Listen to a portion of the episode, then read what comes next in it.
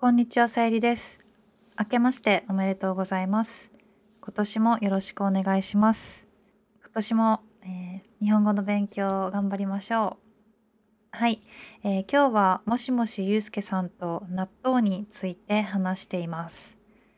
YouTube に字幕、クローズドキャプション付きの動画があります。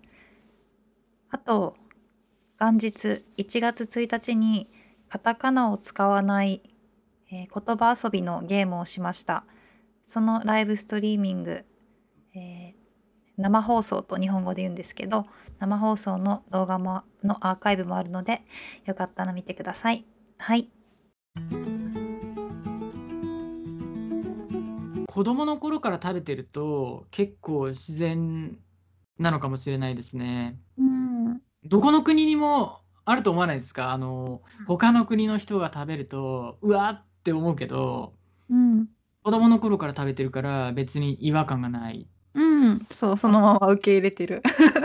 例えば関東の人と東北の人は納豆を食べますよね。うん、そうですね。でも関西の人とか四国九州の人は納豆食べないですよね。うん。まあ食べる人もいますけど、食べない人も多いですね。ううんん。多分さゆりさん納豆食べないですよね。そうですね。私は食べないですね。なんでわかったんですか？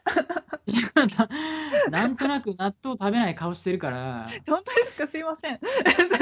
ゆうすけさんは食べるんですか？えっと、僕は食べられますけど、はい。食べることはできるけど、あんまり好きじゃないですね。うん、あ、同じですよ。私も食べま、食べられますよ。でも、そうなんだ。うーん。でも、あの、好きじゃないですね。うん我慢したら食べられる。